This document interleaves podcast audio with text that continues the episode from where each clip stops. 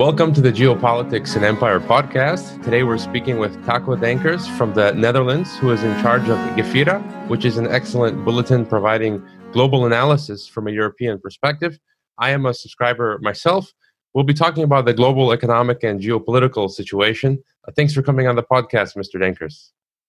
Yeah, thank you for uh, having me. Just tell us quick a little bit about uh, Gefira, uh, and then you had some topics that you wanted to yes, bring okay. up. Yeah, Gefira. Okay, we, we Gefira start, started in 2015, and uh, of course we, we were longer together with a small group of people, uh, and we we wonder. Um, as many people did after the, the great uh, financial crisis of 2008, what is going on in the world? Um, we get the feeling that the world was not as before 2008, 2009. And we, we kept asking us why did economy n- not pick up as it was in 2000, 2004 or 5. And after long and long uh, thinking, we, we, we start to uh, dive in the demographics and we came to the uh, remarkable conclusion that uh, if you look at the, the, the two pillars of the world economy, that is East Asia and that is uh, the, the, the, wide European uh, population in Europe and in America, these two pillars of the economy started to decline, and that uh, that is remarkable. If because if you look at um, what's going on in Europe and, and the growth of, of, the modern world started, uh, in my perception, uh, somewhere uh, after the Middle Ages. Then uh, in, in, 1500, Europeans started to grow very rapidly, and um, that growth has come to an halt. And, and I will show in, in a minute uh, how big this is. But you have to realize if you look from 1500 to, let me say, 2000, when this growth started to, to stop, that even the second, the second World War, you cannot find in this massive growth of, of people. Um, if you look at and, and, that is very interesting in, in the two of three parts of the world you uh, you have japan you have europe and you have america and you look at the data of the united nations then um, you will see that uh, america is still growing europe uh, for the uh, for the long future will stay stable a little bit growing and japan will go from 128 to uh, 80 million in eight years. But if you start to look a little bit, dive a little bit deeper in the data, uh, you will discover some uh, something much more uh, stranger. Um, before I I, I I, I, I, go to the data, um, if you look at the, the G20 countries, the, the, the, 20 largest economy in the world, uh, nearly 80% of them uh, are already in decline, at least the native population. The United States, uh, uh, China, uh, Japan, Germany, UK, France, India, Italy, uh, Canada, Russia, Spain, Austria. These are the 20 uh, largest economy, and 80% is in decline now. Um, so if you look at um, the different countries, for example, of the different areas, Japan, United States, and uh, Europe. Uh, if you look at Japan, Japan has no uh, migration, and uh, there you can clearly see how the population is changing. Uh, Europe has a lot of migration. I will come on that uh, later. And in America, we can also see how the population is changing. But I first want to look at Japan, and maybe we can have a look at the data of Japan. If you look at this data, this is the data from uh, not from the United Nations. This is from the National Institute of Population Social Security Research in uh, in in Japan. So this is not uh, data that we made up or that we find somewhere. This is the official data. The United Nations expect that uh, this process go much slower. I have also the data of the United Nations. That is this line, and if, if you look at the the, the Japan, that is the purple line here, you see that in 2100, the, the end of the uh, century, the United Nations projections, if, if, people go to this website and, and, look at the data, they say, oh, things are not that bad. You see that uh, Japan will be uh, more than 80 million people in the end of the century. Uh, we see France is, is still growing strong. Uh, Germany goes to uh, 60 million, 65 million. and the Russian Federation sticks with 120 million. And uh, but the strange thing is, you look at the data from uh, the Japanese government, you see a complete different story, and then you start to understand uh, the the, uh, the, the scale of the changes we are in. We are now at 128 million people, and in the end uh, of, of, of the century, it will be less than 50 million. So it will decline, according to the Japanese government, of 60%.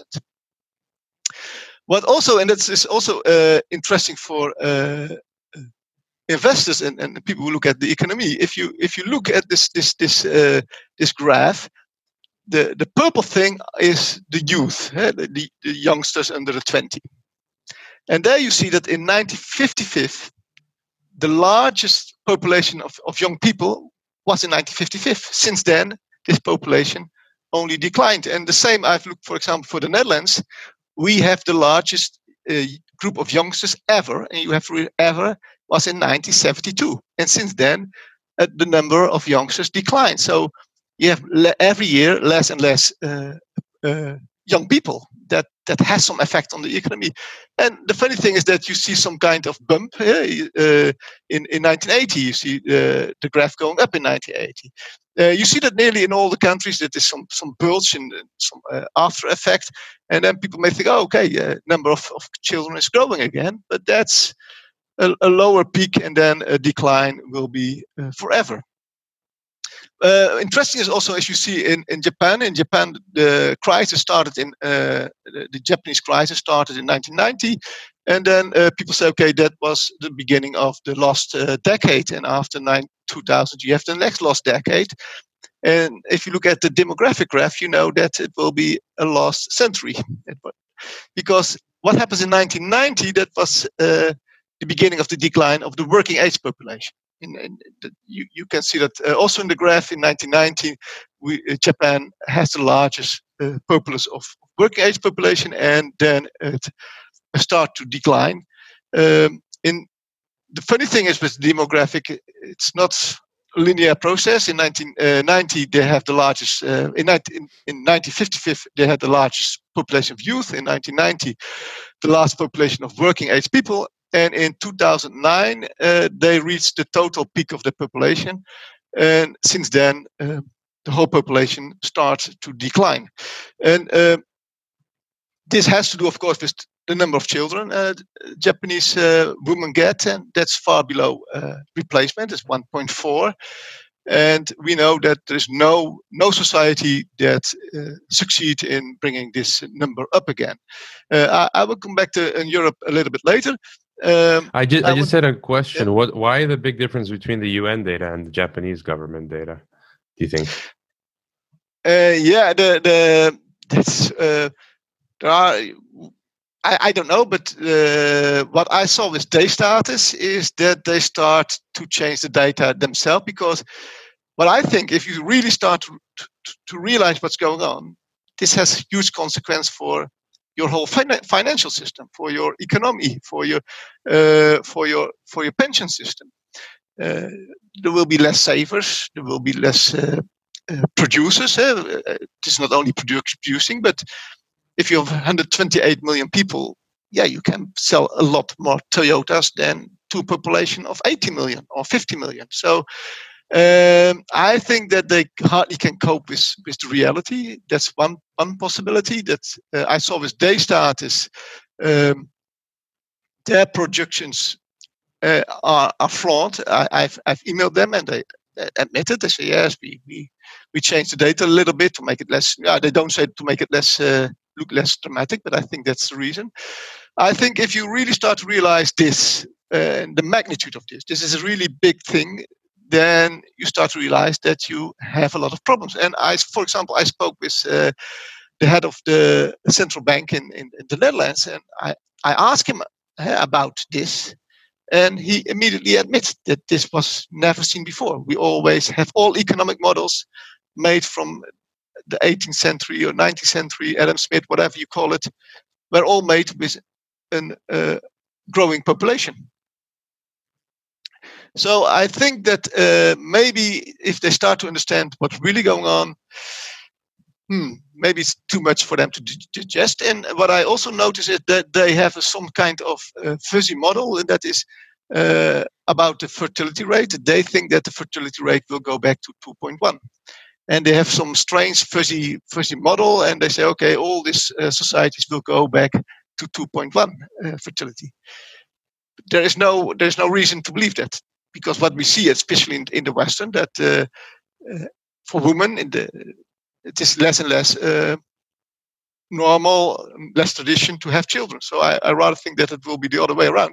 But they have to, some kind of assumption that uh, fertility rate go up again, and uh, maybe that's true, maybe it's just not true. I do not see any evidence in society that that will happen. But I think that is the difference. What what, what I did myself, and I will come back on back that uh, later. I myself, I have a mathematical background. I could make these models myself. You have to make it some kind of uh, uh, uh program that, that, that make the calculations and you can simulate population pro- projections very precise they are very precise people have to realize if you talk about climate models these are very integrated uh, models but if you look at uh, population models they depend on fertility how many children a woman gets that's quite well known and they uh, depend on the mortality rate and the mortality rate up to 50 is right, uh, quite stable in, in, in Western countries. In Africa, it's another problem, but if you are born in, in Europe, you have a big chance that you reach reproduct, reproductivity rate.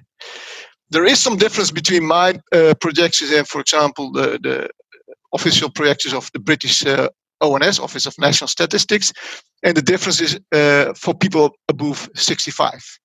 And then what you have then is that the whole graph is shifting a little bit to the left or to the right. You have a little bit.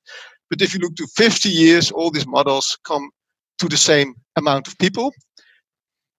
Unless you take migration. Migration is the big unknown in demographics. So you can, uh, if, if you expect that the fertility rate stayed the same, you can precise calculate the future. This is one of the, I think, demographic is one of the most uh, um, yeah, the most uh, the part of science that is is able to, to make a very precise. Of course, there is some uh, variation, but we can precise make very precise uh, projections. So, what does this mean then uh, going forward? So, like you said, this can be one of the bases for a huge uh, economic uh, a crisis um, that they can't deal with. We don't have enough people. Um, and then you mentioned migration. So, I mean, there's a lot of thoughts you know, is one way to lessen the crisis to bring in uh, influx of uh, migration into Europe. Uh, um, I mean, well, uh, which way? How do you want to? How do we look at okay. this? Okay, this is a very important point. Uh, that is what happens in the uh, in the United States. That is what I want to say. If you look at the, first, let's let's have a look at the United States because there you uh, have very precise data in the United States. They have the census. Uh, they have one million people, uh, immigrants, uh, legal immigrants a year. We, we heard a lot about illegal immigrants. One million. That is for a long stretch of period. Uh, that has never happened before. If you look at the big mass migration in the United States, people think always Europeans move to the United States in in in, in the previous uh, 1800, uh, 1800 to 1920 or something like that. That was the big migration from Europeans to Europe, uh, America. But uh, since 1988, my migration to America is much bigger. And then people say, yeah, but the population is bigger. That's right. But the, the white European population is in full decline. Um, so if you look at the census, what you see uh, in America is that 50% uh, of the newborns is already uh, non, non-white Europeans, and uh, the Europeans, uh, according to the census, that's not mine, uh, it's not my conspiracy or whatever, uh, official data, uh, PBS, uh, Census of America say in, in 2050, white Europeans would be a minority. They will then still be a major minor- minority, a major minority principle, but that will not stay the same. They will decline further and further, and that will be from top to bottom. You will find, especially in Europe, you see a huge amount of white Europeans 50 plus. But if you look uh, in, in the younger ages, you see more and more uh, Europeans non-Europeans. Now, if you look at, and this is very interesting, what you what you have seen in in, in Europe, and that is uh, one uh, reason why uh, uh Europe has escaped the, this, this, disaster, the migration disaster of, of the disaster that happens in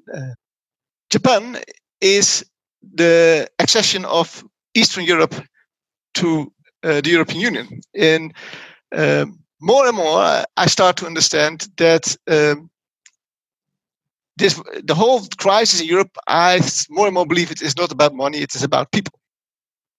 Because what happens, we have an extreme outflow of people from uh, Poland, Hungary. Uh, Croatia is a very interesting example. Uh, more people from Croatia left the country now than there are newborns. So, so apart from the, the death rate, more more people are leaving than there are people are born in, in, in 2017, 2018. How can that be not a problem? That that must be uh, an extreme impact on how our future will look like. And uh, I, I, will share this this graph also with you because this is also very uh, interesting. Uh, can you see it? Um, yeah, I would just comment on Croatia. It's just like it's not an exaggeration. I know people left and right uh, just leaving for Ireland uh, and, and, everywhere, anywhere, like all across the world. I know Croatians just literally like from from uh, yeah Asia to the Americas. So yeah, it's not an exaggeration.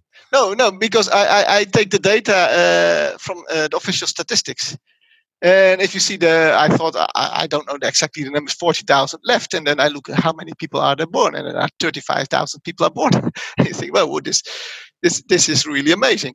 This, uh, no, uh, the funny thing is, and if, if you look at the data, and um, even if I did the projections for uh, future of, for example, Europe people, and I did a couple of, of models, and I do not try to exaggerate, and still then it is it blows your mind.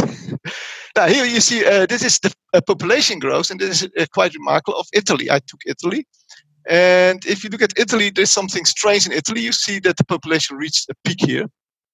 This is official data. This this, this uh, uh, orange line is the official data, and here remarkably we see that like a miracle that population start to grow again. You see the same uh, amazing thing in the Japanese population uh, since 2000, we, we have remarkable growth, while the fertility rate of the Italians is below that of the Japanese.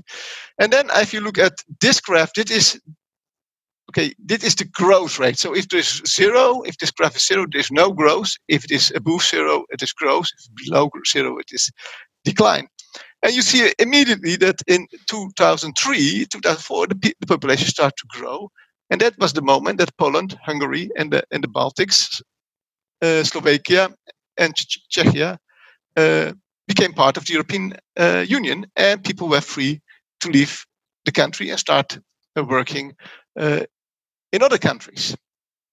Then, uh, after this bulge, you see that it declines, and then in 2007 again, it was Romania and Bulgaria. And if you look at now at the uh, it, Italian uh, population, they have a huge amount of people from Romania. And, and then you see in 2014, and I think this is the refugee crisis, because I cannot explain why the population started to grow in 2014. But at that time, um, we had the influx from Africans. And um, yeah otherwise if you don't have this influx yeah you you you will have this line this blue line It is a line that we we, we predicted and this is quite uh, accurate. You would have the blue line and that would be the the uh, italian population. It will also decline by 60% so this this this is huge and you have to realize that if the total population starts to decline the working age population starts to, to decline uh, much earlier. And uh, this, this, by the way, is uh, also known by uh, the Italian government. I have spoken to people in Italy, and they they accuse uh, the Germans from of stealing their youth because these people are going. Um, nowadays, and that is the, the, the conspiracy theory. it is a conspiracy theory, I, but that gives you conspiracy theories give you not a way that it must be true, but gives you a framework of, of thinking and the mechanism. But um, if you look now, I thought that 128,000 people has left the country, Italy, and you have to compare it with they have about 400,000 people that are born. So it is not that bad as in Croatia, but it is uh, still bad, and the, the, the, population is shrinking. And now uh, Italians say, okay, they forced the Germans forced austerity on our country, so that our young people are fleeing to Germany. Whether it is true or not, but this is things that I heard from Italy. That it gives you that at least uh, the state of mind in this country. They realize that the population is shrinking. They realize that there's a problem, and they see that the uh, population is flowing to Germany. So now back to your question. So you have internal migration in in Europe. Uh, that is historically uh, we have had it historically. The Europeans, uh, I think that Europeans can be identified as some uh, there's some there's a lot of relation between the people. If you go to Spain, you see the same Christian symbols as in Poland. Uh, Copernicus went to uh, Rome. He came from Krakow and uh, uh, went to Rome. So historically, there's there's a lot of interconnection. And uh, I think if we see it in Poland, if you have po- Polish people in the Netherlands, um, they they're hardworking people, and probably after one or two generation they will completely dissolve in the European or in the Dutch uh, uh, society. Um, I know people who don't like that. Eh? There are people say, okay, we even we Europeans, but uh, the fact, if we stick to the fact, I'm pretty sure if you have Polish people here, one or two generations, you don't see anything uh, of them anymore. Um, you see it also in uh, the the social security uh, numbers. They are very they they don't have uh, social security or they are very low on social security compared to other groups. So they are quite comparable um, to Europeans. Uh, the funny thing is that in Europe, uh, the Netherlands, and, and, we have the social justice thing, so you are not allowed to complain about migrants, but you can complain about Polish people. Uh, that is that's free. You are free to complain about people. The same what happens with the Brexit thing they start to blame it on Polish. Uh, well, we can now protect our, our borders.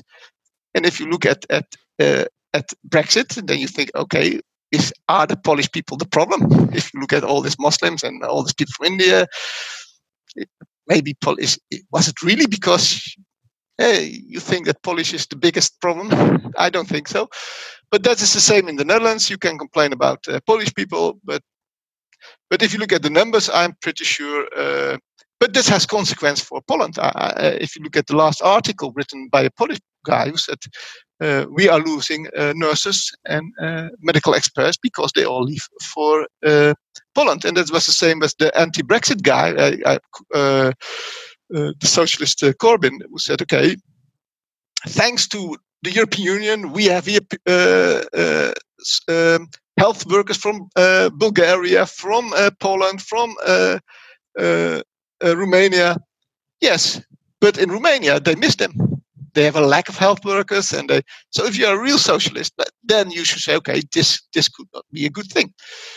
People are leaving uh, Poland. They are leaving, and so I think that one of the th- nationalistic, and that's also what what we wrote on, uh, is not only because uh, it is to keep uh, migrants out in Poland and Hungary, but also to keep people in, because yeah, you, you, you educate them, they have high education, you have university, and then you put a lot of money in them, and then they are gone.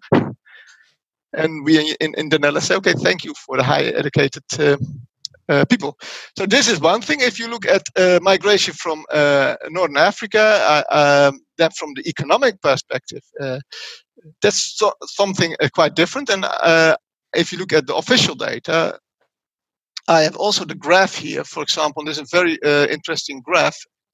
Okay, if you look at uh, what we did in, in the Netherlands, that was we uh, invited labor migrants. And I, I only took labor migrants because if you look at, for example, uh, refugees, the numbers are really much more. So I'm not biased against uh, migration. I just take the numbers. And um, I could bring up even more worse numbers if you look at Somali people but I, I only took labor migrants because your your your your your statement say, okay, if you bring labor migrants into into Europe, how will that end? Uh, we we got Moroccans and Turks. The Netherlands has no uh, historical relation with Turkey and Morocco. We had a historical relation with Indonesia, maybe uh, I don't know if that's known by the, the listener, but uh, Indonesia was, of course, a colony, uh, Suriname was a colony. So we had a historic relation with these countries, not with Turkey and Morocco, Morocco but we start to invite uh, labor migrants uh, out of Turkey and Morocco in the 70s and in the 80s. If you look now at the labor participation of only the men's, I only took the men's because uh, I want to be honest. Then you see that uh, Moroccans in, in, in the age group of 25 to 35, um, 60% is active in the labor party force. That's a shocking low number. 40% is not active in the labor force. Turks do it better, and this is uh, what what we see. Uh, that's also what we have in our political view. Uh, Turkey as a country do, does it much better. The Ottoman Empire is still. Uh, I think that we should not underestimate uh, Erdogan and the Turks. I think that would be a rising power that could be a very big problem for Europe. Uh, but you see here that the Turks do better, but still uh, uh, 75 in, in, in, young people. That's below the native Dutch, and that's 90%. 10% is not active till 55. You see the blue line. Mm-hmm what what we see, and that is one one of the things uh, that that that uh, I noticed that uh, central bureaus of statistics do, do, if they come up with the total number, they say, okay, the labor participation of, of, of, of native European uh, Dutch is the same as Moroccans and Turkish is around 60%. But they took uh, people from 15 to 75, and 75, nobody, no, no Dutch person is working at 75. And they compared with the Moroccans and the Turks till 55. So they compare two groups. They say, oh, they do the same. yes. But uh, if you take the whole group of Dutch, you come on a labor participation of 60%. That's include in, with, you include the, the elderly 65 and uh, the, till 75, and you came at the same number with young Moroccans. So you can understand that uh, uh, will not solve your demographic uh, problem. And then, of course, and that is another thing uh, with, with, with migration, uh, people do not realize we have this uh, there is a difference between i do believe that there is a difference between uh, populations. And uh, let, us first uh, do, do that part. If you if you look at the, the the, the course of history in the modern narrative after uh, uh, the end of history history of fukuyama that is something as as the following they say okay all people are the same we are all the same. There's no difference to, between uh, people from Africa and Europe, and we are all on, on, on the line, on the path to modernity. And modernity is, in their perspective, democracy with neoliberalism uh, and with a high educated population. That is more or less the endpoint of history. That is Fukuyama's endpoint of history. And by accident, white Europeans were uh, ahead of Africans. That's just an accident, as you have children some children are earlier uh, when you talk about uh, walking, but in the end, if they are 20, they can all walk the same. That is that is that is very important. This is the narrative from bankers, from uh, the whole American establishment. We are all the same. We are all on this path, and the Chinese uh, growth in after 1919 was some kind of proof that they were right because the Chinese uh, start to embrace uh, modern according to them, I don't believe that they really embrace it, but they start to embrace Western values, and miracle, miracle, China start to grow. And that was okay. And the next, after China, you will have India, and after India, you will have Africa. That is more or less how they see the world. I think if you look at the history, China was not uh, lifted, the Communist Party of China did not lift it 1 billion people out of poverty, I think the Communist Party held them long into poverty. And um, I don't blame them. That's just fact. Uh, if you look to China, uh, Japan and to Korea and to Taiwan, you should expect that China should be at the same pace as these countries. And I think that is related with the kind of people. The, the very interesting thing, if you look at the history of Japan, Japan started to change its economy in 1818. Uh, do you know that uh, the Meiji uh, ref, uh, Revolution, or uh, they were forced by the Americans to open up the borders, and the elite in Japan was very unhappy with that. And they started to change the whole economy in 20 years, and within 10 years they did the same what the Chinese now did from uh, backwarded country, they became one of the advanced economies even a threat to American hege- hegemony in 1945 and of 1940. And you see the same trick is done by the Chinese now. And I think that is uh, very related to the population in this part of the area. You see, wherever the Chinese go, they oh, they do pretty well, and so um, I think this this this has. Uh, so if you follow that part, and then you say, okay, the world as it is depends on the white European population and on the East Asian population, and these are now in decline. Then it will not be that Africa is the next emerging country. In my view, uh, Africa is the first that will collapse because they depend on the white Europeans, colonization in, in 1900, started 1900. Uh, then when colonization starts to wind down, then you get the Japanese. If you go and look at, at buildings built in, in, in Africa or bridges, then you will find uh, where the Japanese and the Koreans uh, went to Africa. And now it's the Chinese. If you see an amazing bridge in Africa, it's a Chinese bridge. If you see an old bridge in, Af- in Africa, it's a European bridge. If you see a modern bridge, and if you see a bridge built in the 60s, it is a Japanese or a Korean bridge. So this, this, the fact is, what we see is that this continent depends enormously on Europe and China. So what is the consequence of these continents start to decline economically? There are more. they have less youngsters to, to go to Africa. So um, back to Europe, uh, if we have these people out of Europe uh, into Europe, that has no value added value. What it will bring is uh, internal uh, tensions. That is for certain. Whatever you like it or not, the, if if you bring, for example, uh, we have the discussion uh, about uh, Islam, the rise of Islam. Islam is a small religion com- compared to other the group of total population, ten percent probably in France or something like that. But you have to realize it is still growing and the spread of Islam is not about Europeans converted to Islam. That's you have to realize it. That is what it is not. No European converted to Islam. Maybe one or two, but the spread of Islam is about other populations are settling in Europe. And whatever I think of it, I can tell you, look into history, that never ends well. And that is the tension that you feel now in Europe. So I think that uh, from an economic perspective, it has little or no added value unless uh, you have Poles or you have people from uh, uh maybe Chinese, but Chinese people also in decline.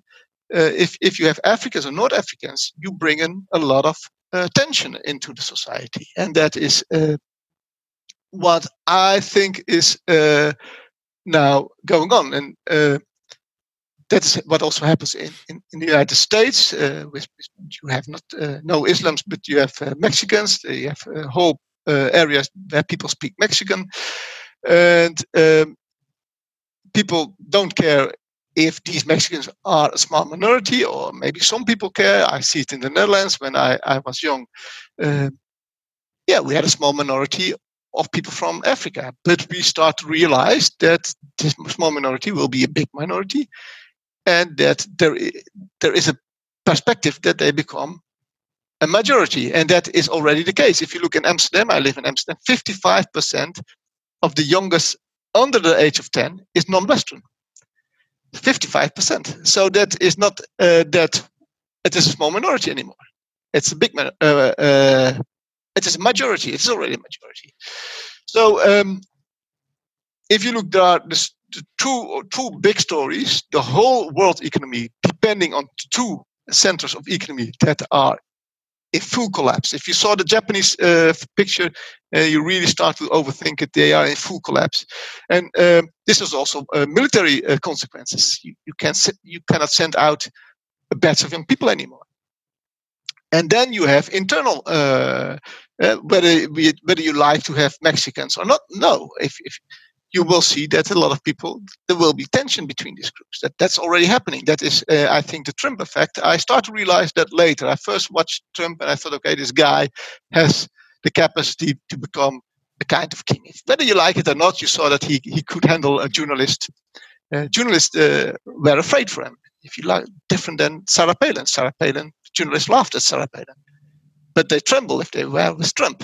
So you saw this guy had the capacity, but later on I started to realize that the demographic changes will be felt by the white Europeans, and I'm not so sure if they will accept it. I and I even think that that in Europe will be a bigger problem. But what I tell you now is already forbidden to talk about in, in Europe. You have to realize this. This is I was in, in the UK. You cannot talk about that.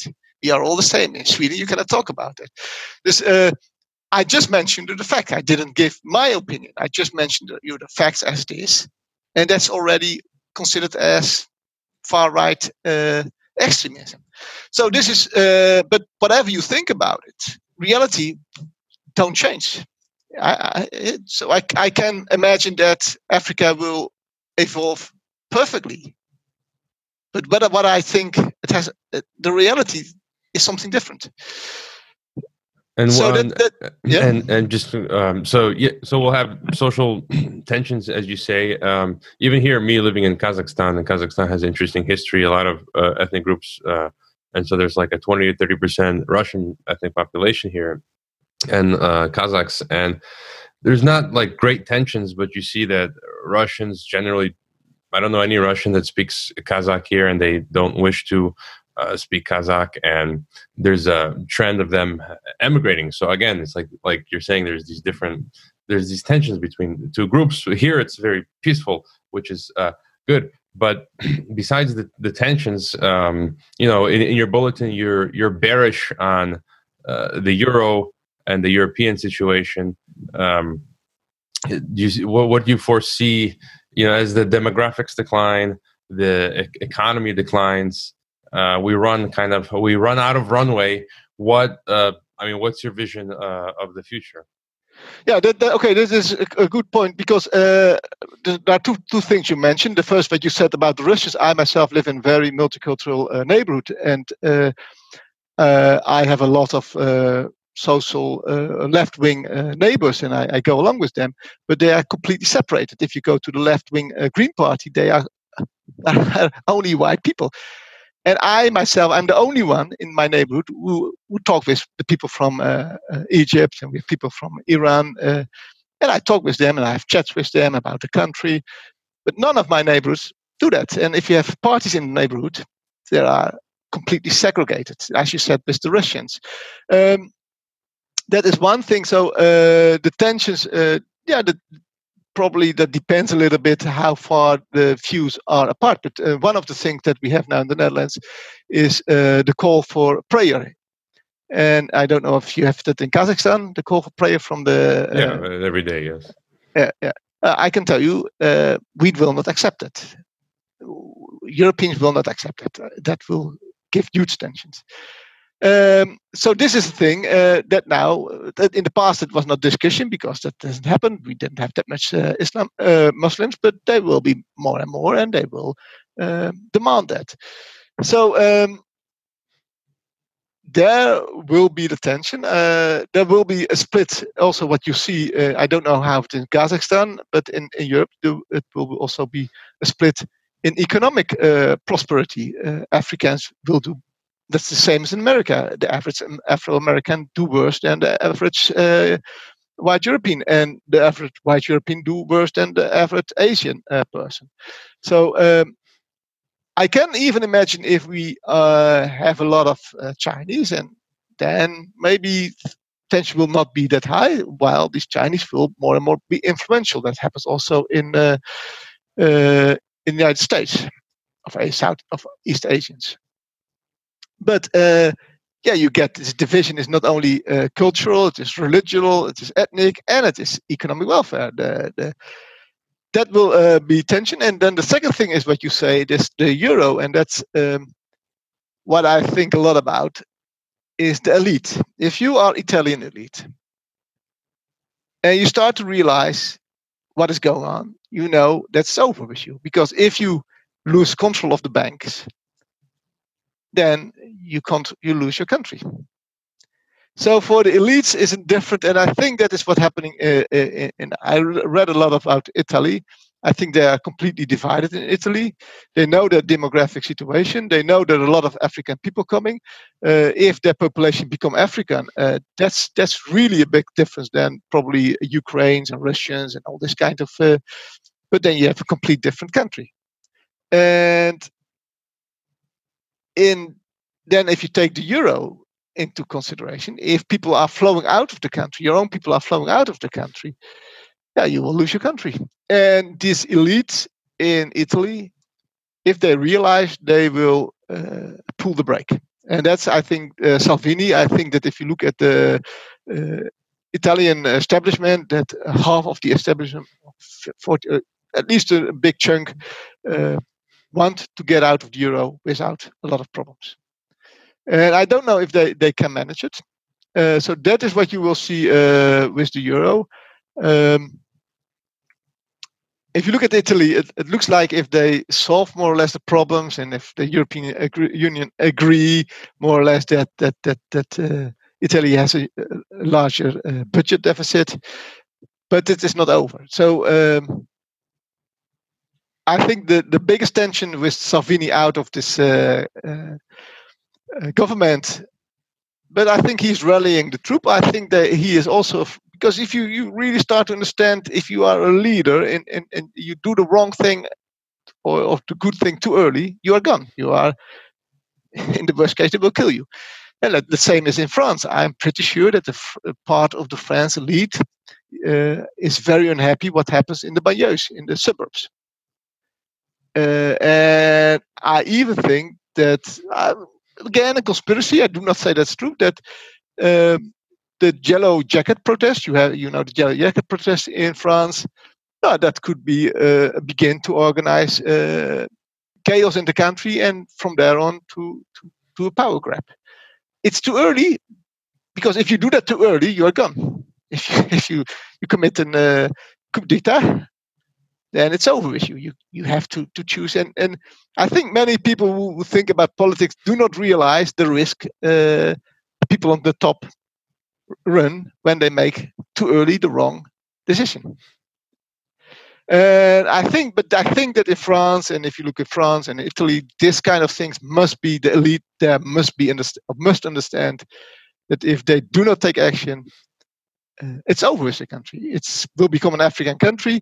You see that it's quite, quite interesting if you look at the, the colonial history.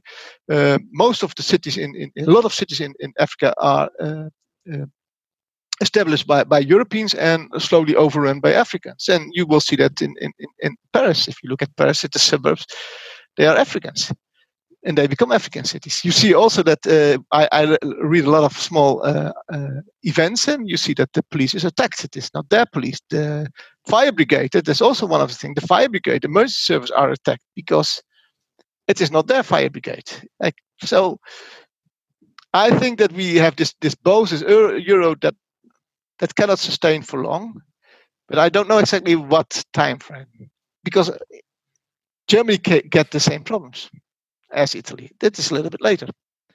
So um, the whole uh, European Union is uh, unstable, and uh, it can end really fast.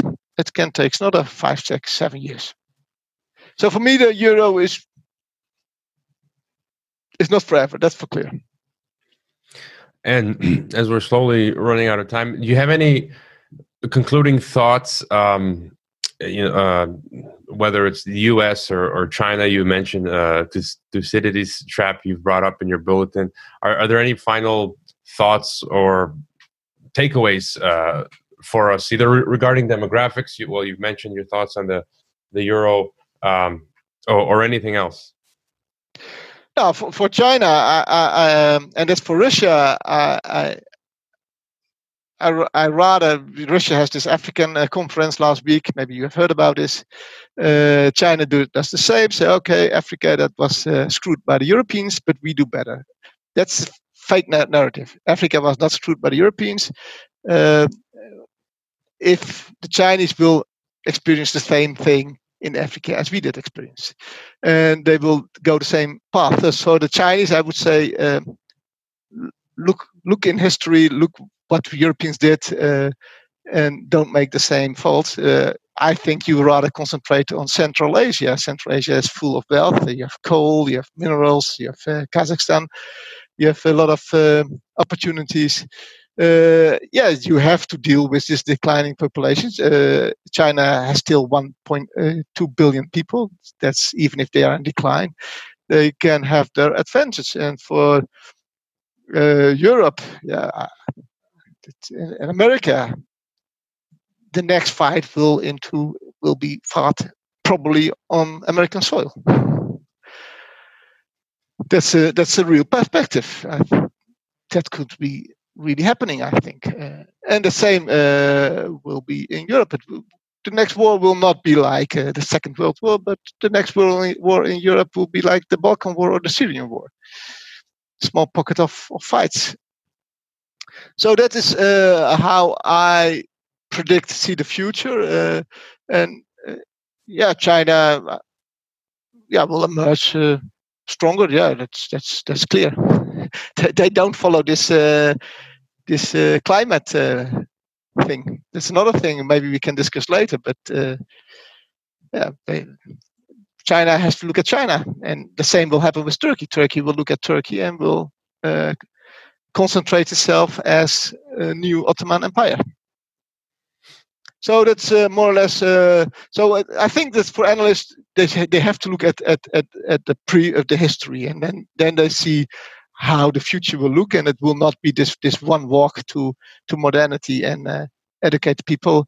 It will be something like we had uh, a slow reversal of, of history.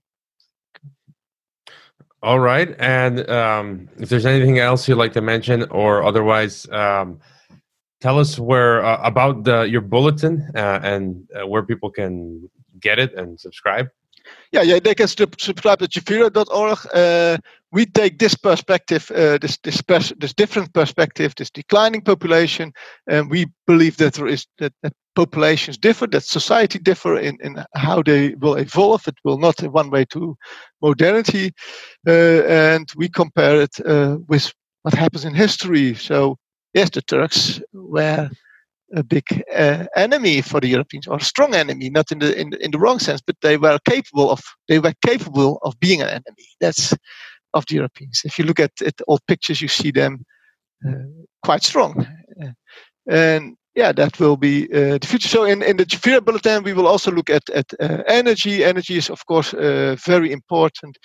Um, we did, don't discuss it, but but I think that this whole climate thing will really be in the disadvantage of European uh, uh, energy security. There are a lot of examples that we can show that also the European Union make all kind of decisions uh, that will endanger the energy uh, security of, of, of Europe. And uh, yeah, there is one country that is quite stable and has a lot of energy. That's Russia. That's a stable country. Uh, Saudi Arabia is not a stable country. there were rockets from nowhere, and they hit their their installation. I think there were ten rockets. How many were it? Did you know? Something like and that. Did, I, I and did you know where they came from? Nobody knows. Nobody, nobody knows. if you that we only know one thing for certain, it were not the Yemeni rebels. So the guys who they accuse, if you look at the map, you, you immediately know that's impossible. So you have rockets. Maybe that was their own army. It could. I, I have uh, some information about. Uh, you have read the Inside the Kingdom. Uh, it's clear that they saw their own people as the, the biggest enemy. So and even their own army, they they, they want to protect themselves against their own army. So uh, Saudi Arabia as energy, the Middle East energy uh, is is not stable. So um, Russia is a stable. Uh, so we will discuss that in our bulletin. Uh, there are a lot of, uh, I think, a lot of uh, investment uh, opportunities in in, in Russia. Um, I think the yeah, if you look at uh, Gazprom, for example, we discuss Gazprom a lot of time. Um, so that is are the things that we cover with the Gefira. I think, yeah, for investors, it is really important. But this has, for example, consequence for the car industry European car industry has no chance to grow in Europe anymore. And people has to realize that this is not peanuts or something uh, in the margin. The only way European car industry was able to grow, and that's one of the things we, we discussed, was in China. That was a huge potential market. and you see that this market is now also uh, under strain. So this is uh, the the way how how we discuss it. We discuss South Africa. South Africa is an example co- uh, country that that stood out uh, Africa uh, in Africa because it was a European country, and yeah, you see now that something is bubbling there. So that's also what we discuss. So we have this perspective, and I think uh, for investors that could be uh, extremely interesting Something interesting is speaking of cards. I mean, you, you have a, a unorthodox outside the box or contrarian. Sometimes what you want, uh, whatever you want to call it, perspective. And you you mentioned electric vehicles. I think in a recent bulletin, and uh, you're assuming to say that hasn't caught on. Um, which there's some evidence there, so that, that, that's something interesting also to, to think about. Yep. Uh, so I, I, if, I think, if, you look uh-huh. at the, that's a very interesting. But uh, if you look, uh, I don't know how it's in. Uh, I was in America a couple of years ago, but if you look at uh, uh, electric cars and what Tesla did very cleverly, concentrated on the big uh, metropolitan centers. So you have a lot of Teslas in Amsterdam. So if you are an investor walking around in Amsterdam, oh, you think there are a lot of Teslas here. But if you go to the highways, you hardly see them anymore. And the funny thing that I I noticed, a guy told me, if you see these big trucks and a, a car is just behind this truck, you know it is an electric car because they have to to to be very efficient because they they have to to reach the other other other side. So if you go uh, really on a long uh, distance trip in Europe, an electric car is not really convenience. And yes, I start to look at it. If you see trucks and you see another car driving 80, then it is an electric car uh, behind this truck. so this is uh, yeah if you look and i think that electric car from a technical point is very interesting but the battery is, is still not there and, and, but you see in history here again if you look at the history uh, if we went from oil to from coal to oil did, did you know how long that takes from the world to to come from a coal uh, based society and oil based society that takes 100 years took that took 100 years uh, when I was young in India, there, there were still a lot of steam engines. If you were, I think there are even now nowadays there are some countries with steam engines. But uh, look at when when uh, India abandoned steam engines. That's I think 20 years ago. So I think that uh, electric cars uh, could be still the future, but um, yeah, it can take 100 years. And that is what, what we said, yes. Uh, Mm-hmm. All right. That'll do it for this episode of Geopolitics and Empire. And I encourage listeners to check out uh, gefira.org uh, and check out their bulletin. Uh, and thanks for uh, this first interview, Mr. Denkers. Yeah, thank you uh, for having me, and uh, maybe we speak later.